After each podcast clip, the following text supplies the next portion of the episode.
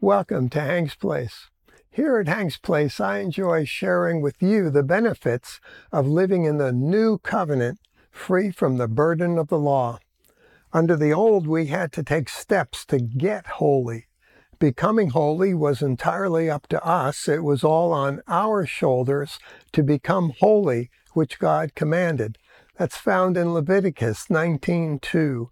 Be holy because I, the Lord your God, am holy.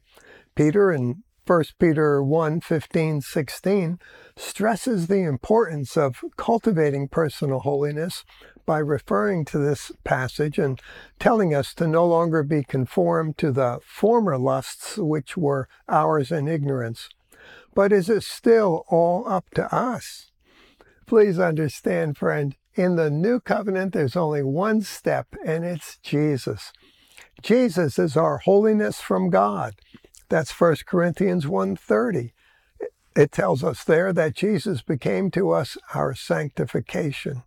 We are the holy temple of the Holy Spirit, and it's all God's doing and it's done. 1 Corinthians 6:19. Holiness is no longer something we should strive to attain, it's something we let out, work out. Philippians 2:12.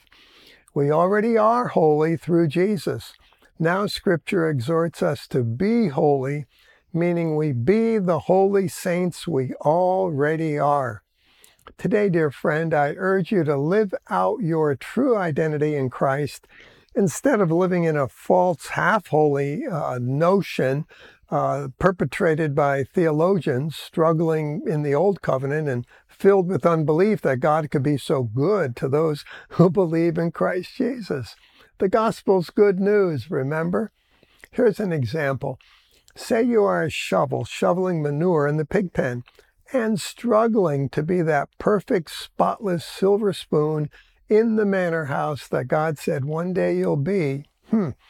Or say you already are that silver spoon, but spooning manure in the pig pen.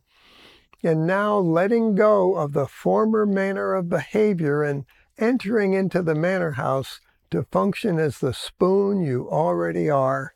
Period. Think about it. Prepare your minds for action and exercise self control. Live as God's obedient children today. 1 Peter 1 13 and 14. Why? For that is who you already are. Lay hold of this. You'll come alive.